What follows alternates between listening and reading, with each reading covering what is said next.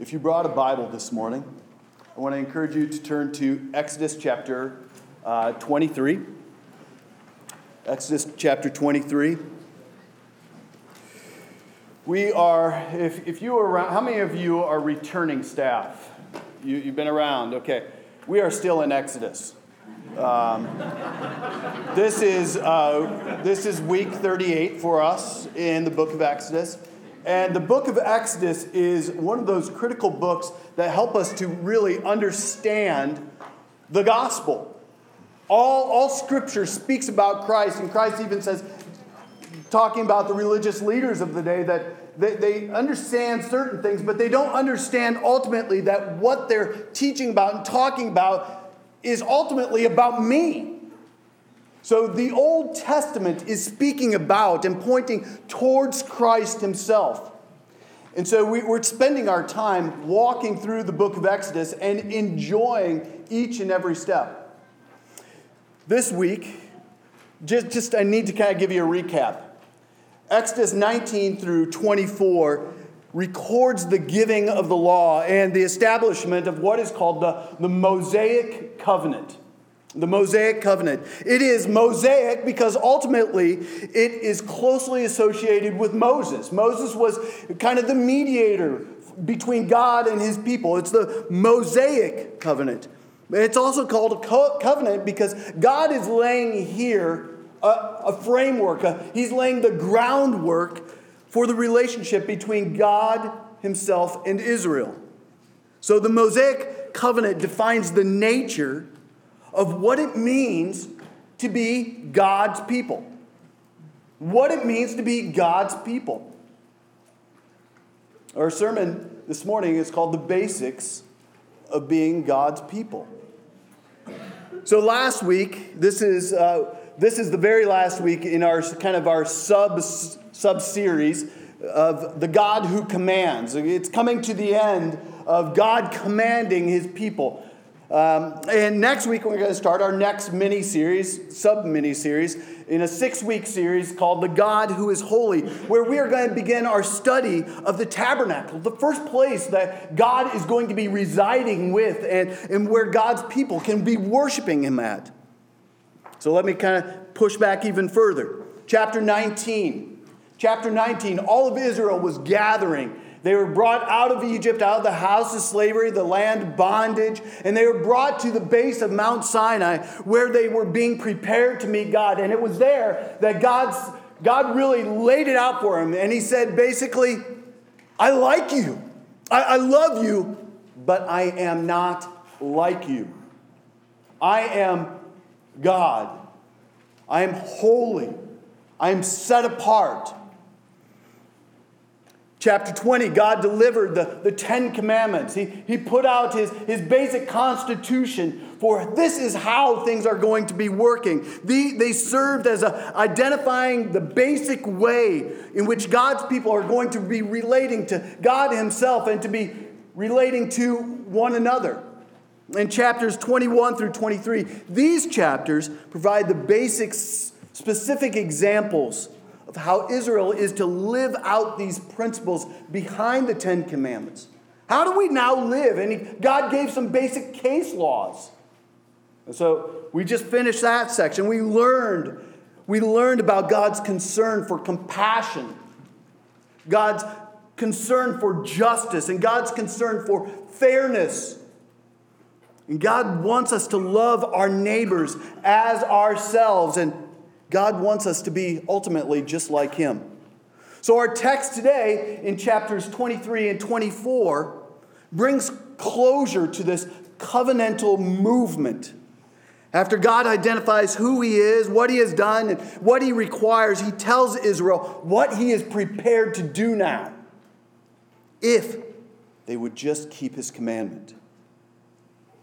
So, there's wonderful blessings connected to this covenant the grace of God can be seen here in the fact that He has not only rescued His people, but He intends to bless them in ways that are absolutely stunning. So read along with me. Starting at Exodus chapter 23, and we're going to read to the end of Exodus 20, 24. Hear the word of the Lord. Behold, I send an angel before you to guard you on the way and to bring you to the place that I have prepared. Pay careful attention to him and obey his voice. Do not re- rebel against him, for he will not pardon your transgression, for my name is in him. But if you carefully obey his voice and do all that I say, then I will be an enemy to your enemies and an adversary to your adversaries. When my angel goes before you and brings you to the, to the Amorites and the Hittites and the Perizzites and the Canaanites and the Hivites and the Jebusites, and I will blot them out. You, you shall not bow down to their gods, nor serve them, nor do as they do, but you shall utterly overthrow them and break down their pillars in pieces. You shall serve the Lord your God, and he will bless your bread and your water, and I will take away sickness away from among you. None shall miscarry or be barren in your land. I will fulfill the number of your days. I will send my terror before you and will throw up throw into confusion all the people against whom you shall come and I will make all your enemies turn their backs to you and I will send hornets before you which shall drive out the Hivites, the Canaanites, and the Hittites from before you. I will not drive them out from before you in one year, lest the land become desolate and the wild beasts multiply against you. Little by little, I will drive them out from before you until you have increased and possessed the land. And I will set your border from the Red Sea to the Sea of the Philistines, from the, and from the wilderness to the Euphrates. For I will give the inhabitants of the land into your hand, and you shall drive them out before you. You shall make no covenant with them and their gods. They shall not dwell in your land, lest they make you sin against me. For if you serve their gods, it will surely be a snare to you. Then he said to Moses, Come up to the Lord, you and Aaron, Nadab and Abihu, and, and 70 of the elders of Israel, and worship from afar. Moses alone shall come near to the Lord, but the others shall not come up, shall not come near, and the people shall not come up with him. Moses came up and told the people all the words of the Lord and all the rules, and all the people answered with one voice and said, all the words that the Lord has spoken, we will do. And Moses wrote down all the words of the Lord. He rose early in the morning and built an altar at the foot of the mountain and the 12 and 12 pillars according to the 12 tribes of Israel. And he sent young men of the people of Israel who, who offered burnt offerings and sacrificed peace offerings to, of oxen to the Lord. And Moses took half of the blood and put it in the basins, and half of the blood he threw against the altar. Then he took the book of the covenant and read it in the hearing of the people. And they said, All that the Lord has spoken, we will do, and we will be obedient. And Moses threw the blood and took the blood and threw it on the people and said, Behold, the blood of the covenant that the Lord has made with you in accordance with all of these words. Then Moses and Aaron, Nadab and Abihu, and 70 of the elders of Israel went up, and they saw the God of Israel there under his feet, as it were a pavement of sapphire stone, like the very heaven for clearness. And he did not lay his hand on the chief of chief men of the people of Israel and they beheld God and ate and drank. And the Lord said to Moses, Come up to me on the mountain and wait there, that I may give you the tablets of stone with the law and the commandment, which I have written for their instruction. So Moses rose with his assistant Joshua, and Moses went up into the mountain of God. And he said to the, the elders, Wait here for us until we return to you. And behold, Aaron and Hur are with you. Whoever has a dispute, let him go to them. Then Moses went up on the mountain, and the cloud covered the mountain. And the glory of the Lord dwelt on the Mount Sinai, and the cloud covered it for six days. And on the seventh day, he called to, to Moses out of the midst of the cloud. Now, the appearance of the glory of the Lord was like a devouring fire on the top of the mountain in the sight of the people of Israel. Moses entered the cloud and went up on the mountain. And Moses was on the mountain for 40 days and 40 nights. This is the word of the Lord.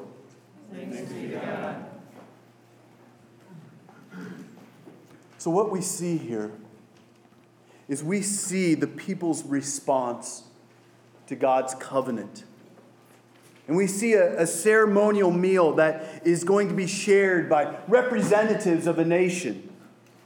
And in doing so, now we are seeing a covenant process. And we are seeing this process coming to its completion. God has delivered his people. He has revealed his sovereignty, his rule over his people. He's identified his requirements. He's given and promised his blessings. And the people have now responded with a yes and an amen. So, what do we have going on here? And what does this Manitoba staff, what does this have to do with you? It has everything to do with you. It has everything to do with every one of us because, in one way, shape, or form, we are all involved in some type of gospel ministry in our schools, in our workplaces, here at Camp Manitoba, as a, as a plumber, whatever it is. Whatever it is, we all have some type of gospel ministry going on. So, what do we have here? What we have is the Mosaic covenant is part of a covenantal crescendo. A crescendo. How many of you understand what a crescendo is? A crescendo is starting off with a, what is it? Pianissimo?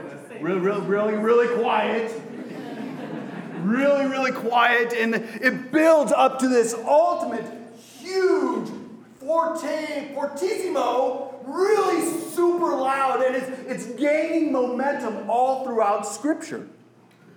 Here's what we can see God has given multiple covenants, and each one is building upon the, on another. The first one that we see is the Noahic covenant, where God promises that He will never destroy the entire race, the entire group of humanity. He'll never destroy the human race again like he did in the flood.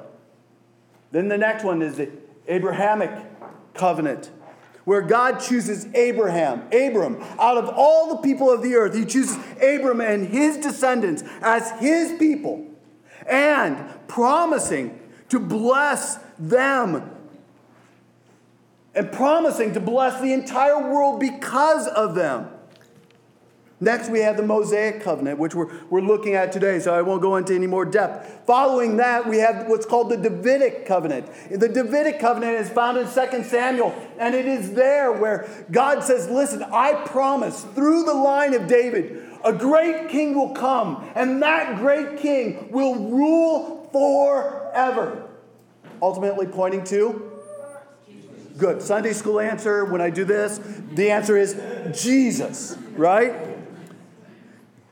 And now there's finally that crescendo is, is the, the new covenant, as promised in Jeremiah chapter 31, where God says the following For this is the covenant I will make with the house of Israel. After those days, declares the Lord, I will put my law within them, and I will write it on their hearts. I will be their God, and they will be, shall be my people. And no longer shall one teach his neighbor and each his brother, saying, Know the Lord for they shall all know me.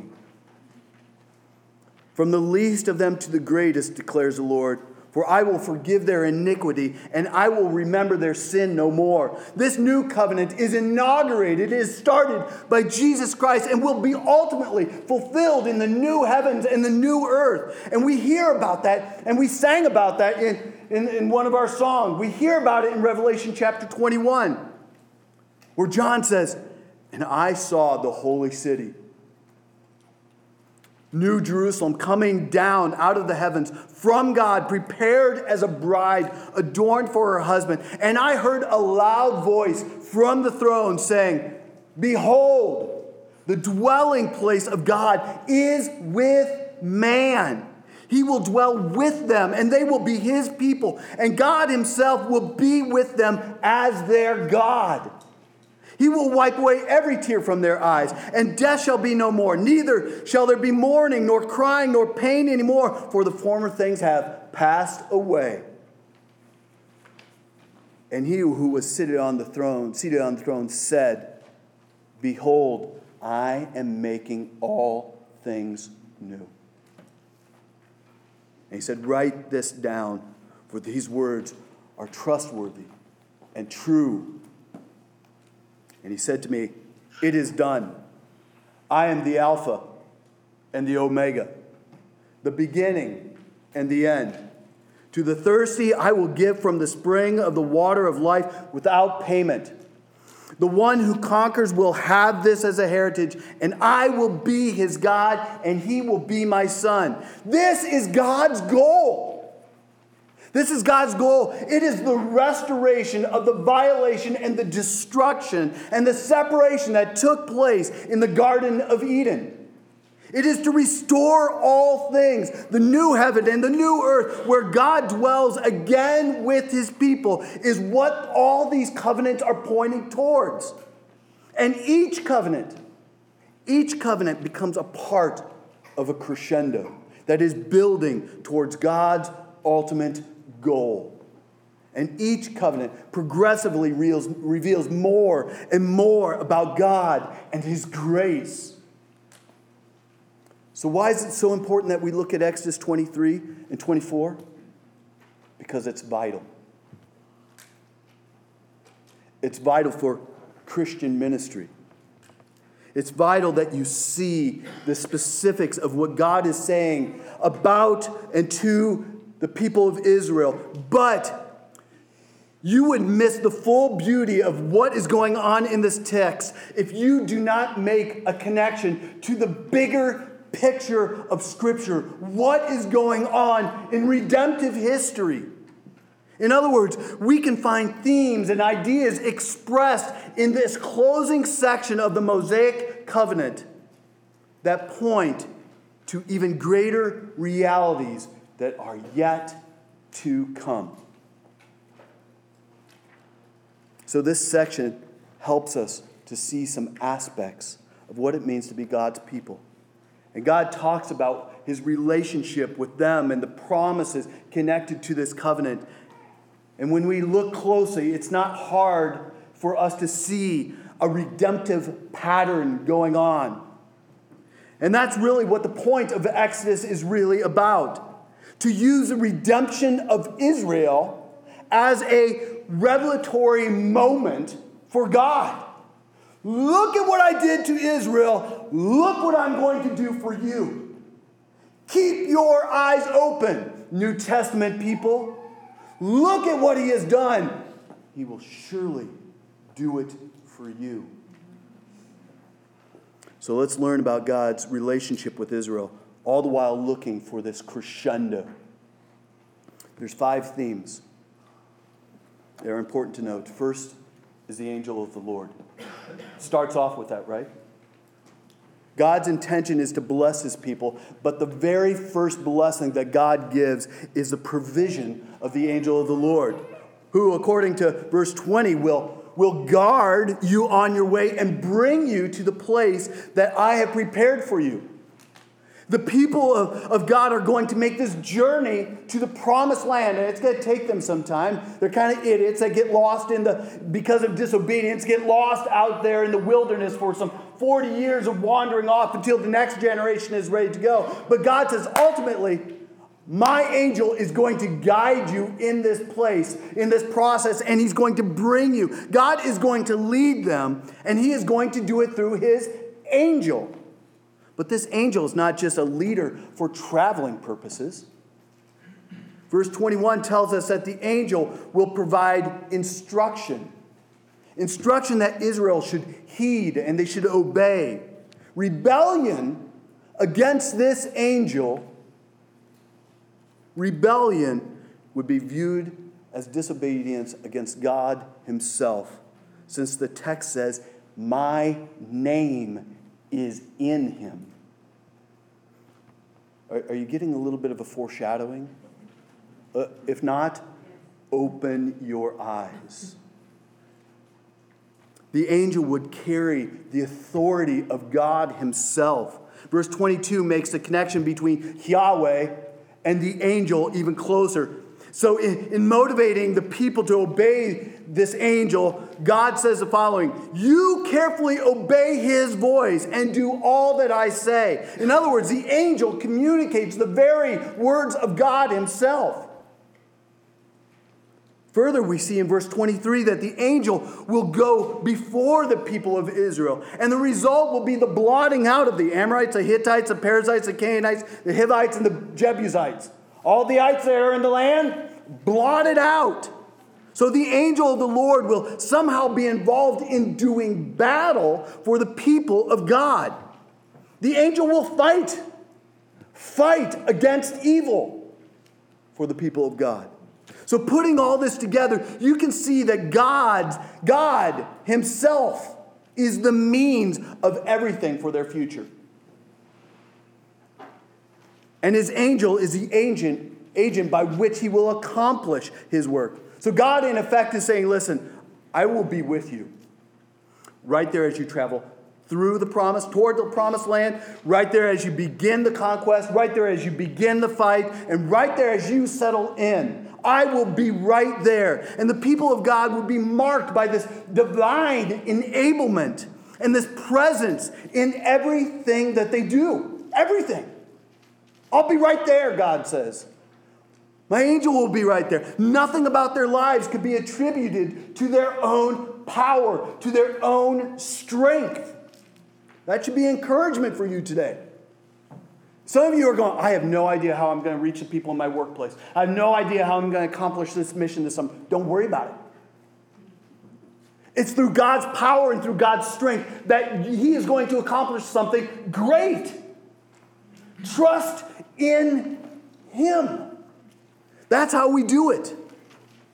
Their lives, your lives, depend solely upon your relationship with God. And that relationship is mediated through the angel of the Lord, who is a pre incarnate person of the Trinity. This isn't even the first time that we, we've heard this kind of a reference to the angel with divine qualities. If you were with us way back in the day as we walked through Exodus uh, 3, the angel of the Lord was present there. And an angel of the Lord appeared to him, that'd be Moses, in a flame of fire out of the midst of the bush. And he looked, and behold, the bush was not burning, and yet it was burning, and it was not consumed. What's more, the angel is called the Lord and God in Exodus 3, verse 4. And his presence is holy. Take off your sandals, for the place that you are standing is holy ground. Know where you are, Moses. You're on holy ground. It's likely that the angel of the Lord in Exodus 3 and Exodus 23 is Jesus Christ himself before he is taken on human form. I think also that the Son of God shows up in Genesis or in Joshua chapter 5 in Joshua chapter 5, after the days of Moses and the people are brought about ready to enter into the promised land, uh, Joshua has a burning bush experience. And it's a scary one. When Joshua was by Jericho, he lifted up his eyes and looked, and behold, a man was standing before him with a drawn sword in his hand. And Joshua went to him and said to him, are you for us or for our adversaries? And he said, No. But I am the commander of the army of the Lord. Now I have come. And Joshua fell on, on his face to the earth and worshiped him. worshiped him and said, What does my Lord say to his servant? And the commander of the Lord's army said to Joshua, Take off your sandals from your feet, for the place where you are standing is holy. And Joshua did so. When you put all this together, it gives a picture of how God works and what it means to be his people. Let me highlight a little bit in that, that crescendo category. The coming of Jesus Christ as a personal presence of God, the teacher of God's ways, and, and the deliverer fits perfectly into this model. On top of that, think of the radical implications for us uh, of God's presence being defined in the new covenant as the personal presence of the Father and the Son through the Holy Spirit, which dwell in the hearts of every man, woman, and child that clings to Jesus Christ as Lord and Savior. The presence of God goes with you. Where? Right here. Right here. And you freak out. Does that give you some reason why Jesus says, not be anxious? How can he say that? Because I am with you. In fact, not only am I with you, I'm right here. Not be anxious about anything. The birds aren't even anxious. You're anxious, and you have the indwelling presence of God.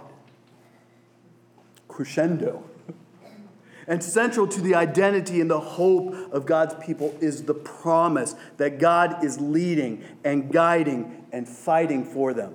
And if you are a follower of Jesus Christ and you understand the beauty and the power of grace, then you cannot help but see Jesus in this text.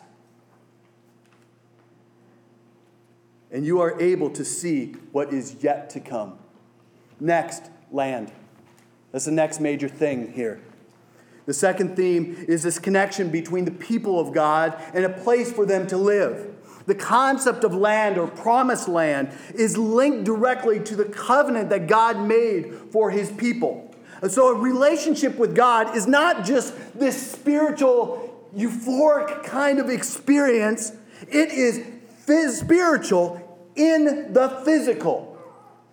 Your relationship with Jesus Christ is spiritual in the physical. It's happening right here, right now. So God created a planet upon which He placed a man and a woman, and God originally placed them in the, the Garden of, which is an actual place an actual man, an actual woman in an actual place. And when they sinned, God banished them from a real place, kicked them out of Eden. And when God made his covenant with Abraham, it involved a promise of land. Promise of land, a place of blessing. Now the Lord said to Abraham, Go from your country and your kindred and your father's house to the land that I will show you. And I will make you a great nation and I will bless you and make your name great so that you will be a blessing. Exodus 23 tells us that God is going to incrementally, slowly, little by little, give his people of Israel their new land. I'm not, I'm not going to do it all at one time because if I do it all at one time, there's going to be wild beasts and they're going to outnumber you. They'll come and devour you. Listen, so I'm going to wisely give it to you piece by piece. And as you grow, I'm going to give you more land and I'm going to give you more land. So the people of Israel were going to receive this land, a place of blessing, a place to live, a place where God would ultimately dwell. He was going to live there among them. This land would become part of their identity as a people because of the linkage between the promise and the presence of God and the land in which they lived. And I don't want you to think, oh, well, that doesn't, we're, we're, we're not Israel. Right, you're not. But I want you, don't want you to miss the significance of this concept because it's foundational. Being a part of God's people and having a relationship with the Creator God had a very important physical component to it. There was a land, a real land in which they lived. And God's people lived out their relationship with their Creator in both the spiritual and the physical realms. A relationship with Yahweh was both. And when we move next week to the, our study of the tabernacle, this idea gets even more important. The Creator God is going to inhabit a place, a, a worship center that will teach people about the real presence of God. And, and here's something for you to kind of start wrapping your mind around. Every time that we gather, not only are you carrying the presence of God, but He is meeting us here. Do you, it should have huge implications about how we worship. He's here. In a spiritual and physical way, He is with us. Scary, but comforting. Should that not just throw you to your knees and worship sometime? And I know some of us are going, oh, you're pushing that. That's not my style. It's the Creator God. And when He speaks, planets are thrown into existence. So, why is this important? Let me give you a couple things to consider. Many people have just an absolutely bizarre or wrong notion about heaven and what they think it's going to be like. They think of fat little cherubim strumming the harp, right, on little clouds, and it's going to be going to be this. We're going to kind of be floating around. Oh, look, there's there's my puppy that died, and oh, oh, there's grandma, or there's this person, oh, it's nice. And we're just kind of floating, just kind of barely above the ground, right? Wearing long gowns, even though it's not the style today, you know? This is what it's going to be like. They think that think of it in terms of spiritual and out of body experiences, but the Bible very clearly tells us in this crescendo that it looks very physical. It is very physical. It's a new heaven and a new earth. The eternal state is a physical reality. You are going to be breathing real air, eating real food with real people, enjoying real music and real worship with a real God. And we should get really excited about that. And I can tell it on your faces right now. Come on! Heaven is real. And it's going to be a real place. But there's on top of that, the beauty of the future is that the glory of God would not be limited only to the promised land given to Israel, but there, there would be a global display of God. A global display. This, this hope is expressed in Habakkuk, Habakkuk chapter 2. It says this for the earth will be filled, filled with the knowledge of the glory of the Lord as water covers the sea. How does water cover the sea? Completely. So God is going to reveal His glory, His beauty, His power as water covers the sea. And finally, there's a reminder here that being part of God's people means that there is an important connection between the physical and, and the spiritual. After all, why, why would death be such an important equation in all of this here on earth? And, and, or why, why did Jesus have to come to be a man? Why couldn't he just be spiritual? No, there, there's an important connection. And the point here is simply that what we do physically, both spiritually, positively, and negatively, really matters. It really matters. Physical disobedience and physical righteousness really matter. What you do physically matters. Your body is a temple to Lord, what? Physical. It matters. It's real.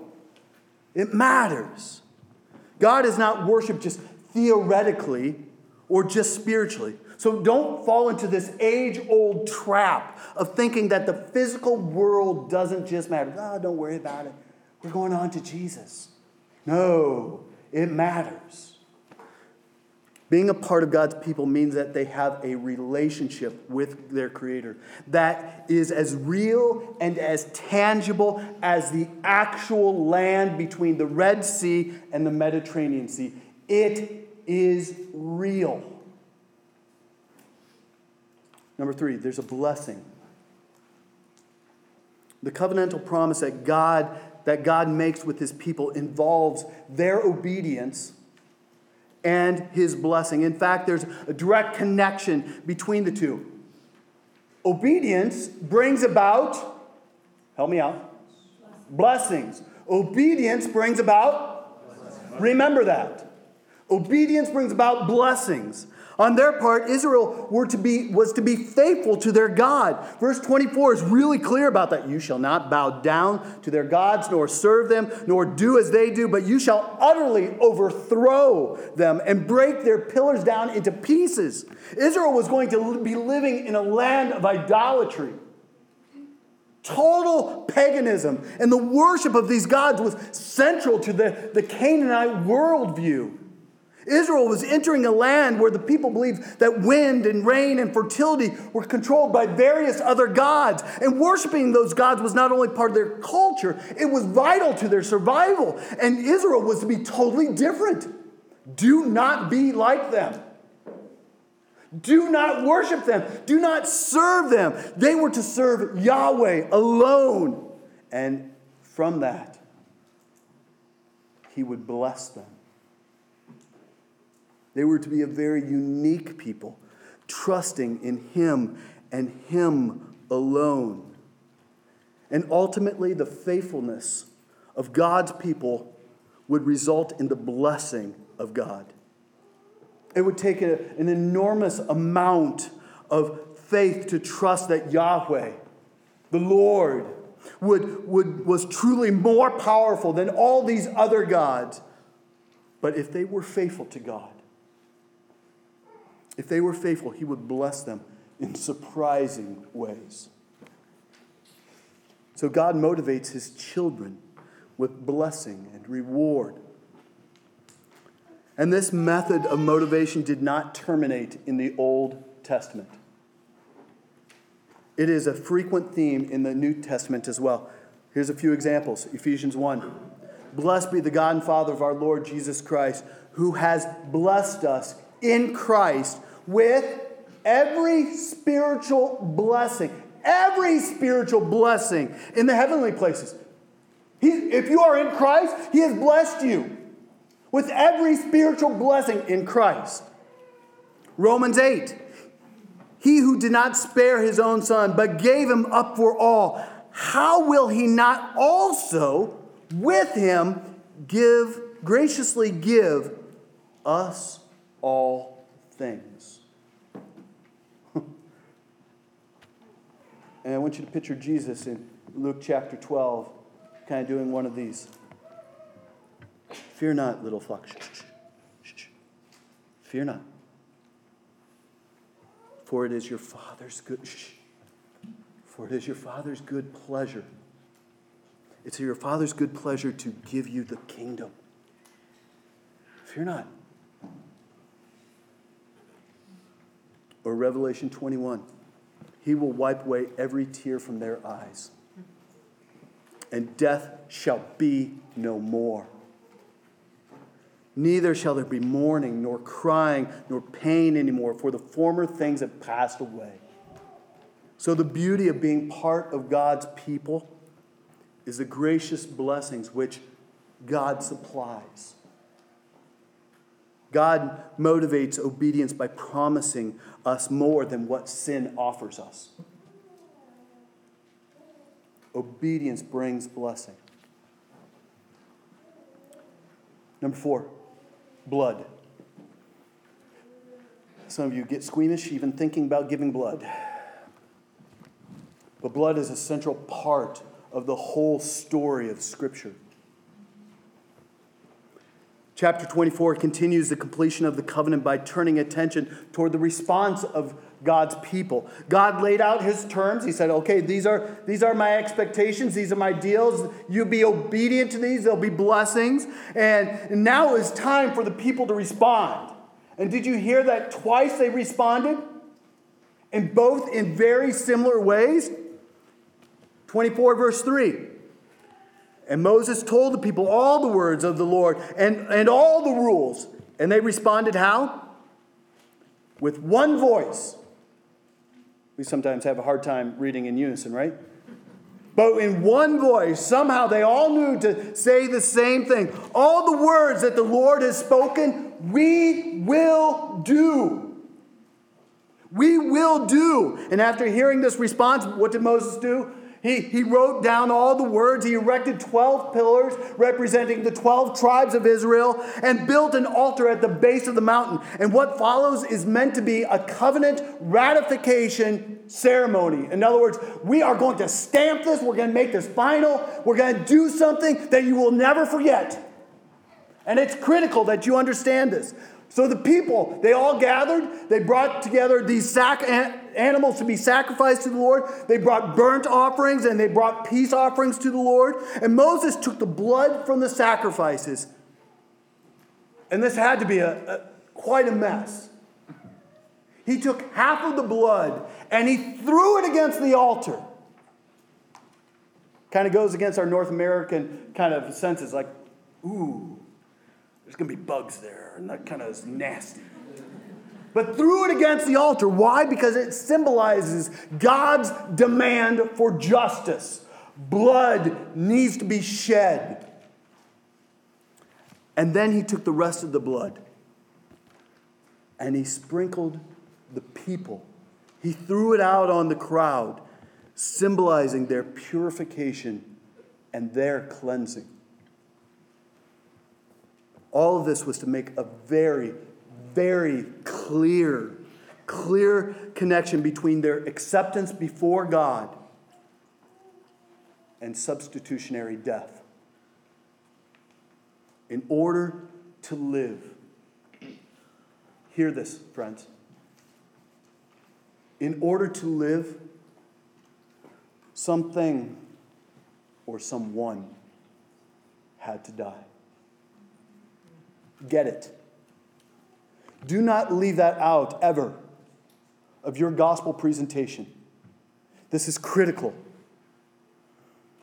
Once again, when the people affirm their, their, their uh, desire to be faithful, their covenant with God, they said, we'll, we'll, we'll do whatever you said, and, and we will be obedient. And Moses then sealed the moment with an important statement Behold the blood of the covenant that the Lord has made with you in accordance with all of these words. So, in, uh, in other words, to be a part of God's people, you need to understand that that means that you are blood covered. Sometimes we can sing those songs in our, our hymns and go, nothing but the blood of Jesus. And you go, do, do you really get that? You are blood covered people. It meant that in order for you to have a relation with the creator of the universe, the God who is sovereign over all things, someone had to die in your place. The parallels here to the New Testament and the gospel are absolutely clear, right? If you miss Jesus here, something is missing. I think of no better way that it can be summarized other than Hebrews chapter 9. Listen to it. But when Christ appeared as high priest of the good things that have come, then through the greater and more perfect tent, not made with hands, that is, not of this creation, he entered once for all into the holy places, not by the means of the blood of goats and calves, but by means of his own blood, thus securing an eternal redemption. There should be like an amen anytime now. That was weak. But if the blood the blood of goats and bulls and the sprinkling of defiled persons with the ashes of a heifer sanctified for the purification of the flesh, how much more will the blood of Christ? How much more will the blood of Christ, who through the eternal Spirit offered himself without blemish to God, purifying our conscience from the dead works to serve the living God? How much more? Oh, oh, it's like incremental, it's like crescendo, it's off the charts.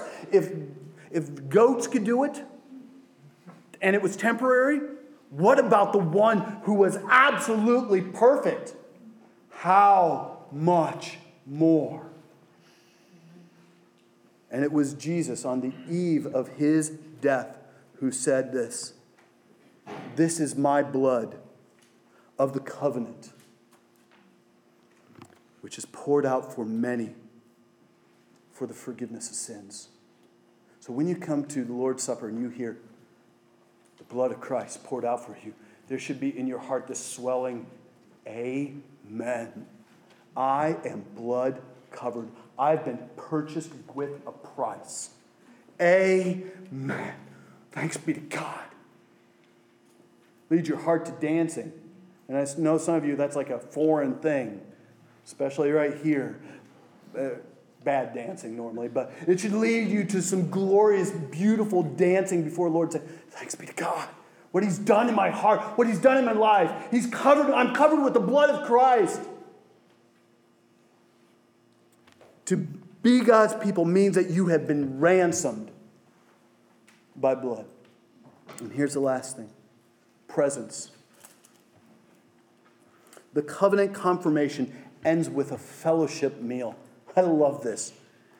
Where Yahweh and 70 representatives from the people of Israel meet.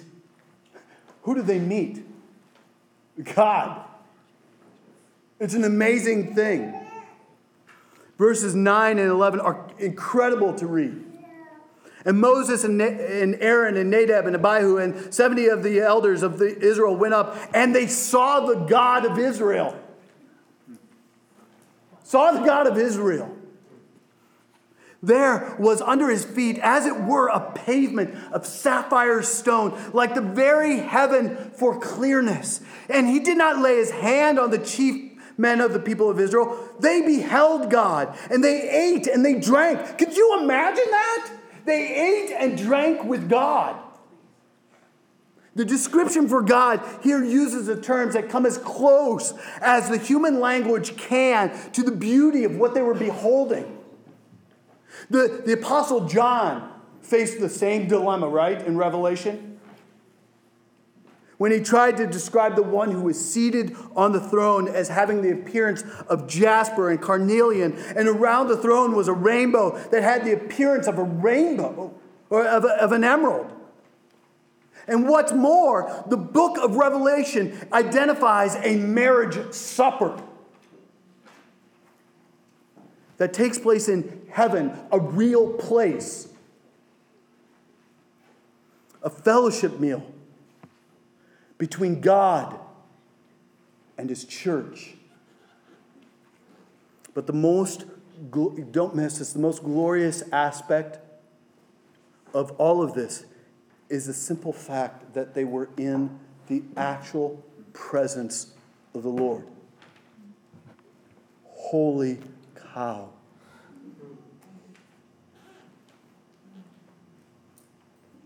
The actual presence of the Lord. And this will be a major theme for us as Moses moves up the, further into the mountain, as he's, he's enshrined in the glory of God for 40 days. And he rece- receives instructions for that first worship center, which God will inhabit the tabernacle. And this, friends, is the goal of all these covenants the presence of God with his people. And we see it here, and we'll see it more in the tabernacle but it is part. We also see this in the coming of Jesus Christ.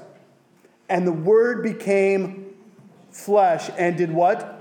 Dwelled among us. He dwells among us. And it reaches ultimately this crescendo, this, deafening crescendo in, in Revelation 21 when the loud voice from the throne declares, Behold, the dwelling place of God is with man, and he will dwell with them, and they will be his people, and God himself will be with them as their God. Amen. That's like huge. This is a gospel presentation of what God is doing. So you got the angel of the Lord, the land, the blessing, the blood, and the presence are all parts of being, the basic parts of being the people of God. In, in Exodus, we see this theme softly. In Christ, we see it growing louder. And it reaches its ultimate crescendo in Revelation.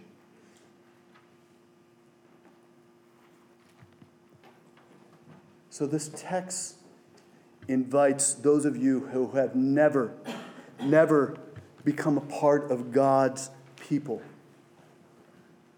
It invites you to come to your Creator today through the blood of Jesus Christ. It, it means that you recognize God's otherness, His, His holiness, His beauty, and His majesty, coupled with your sinfulness and then putting your faith in Christ Jesus for forgiveness. You become a part of God's people through a relationship with the Son of God. And for those of us who know Jesus Christ as Lord and Savior, this text gives us a preview of what is to come of what we anxiously anticipate, what we tell others about. You're suffering death, you're suffering pain, you're suffering tears, you're, you got mental anguish. Let me tell you some good news. Put your faith in the one who is making all things new. Trust in Him.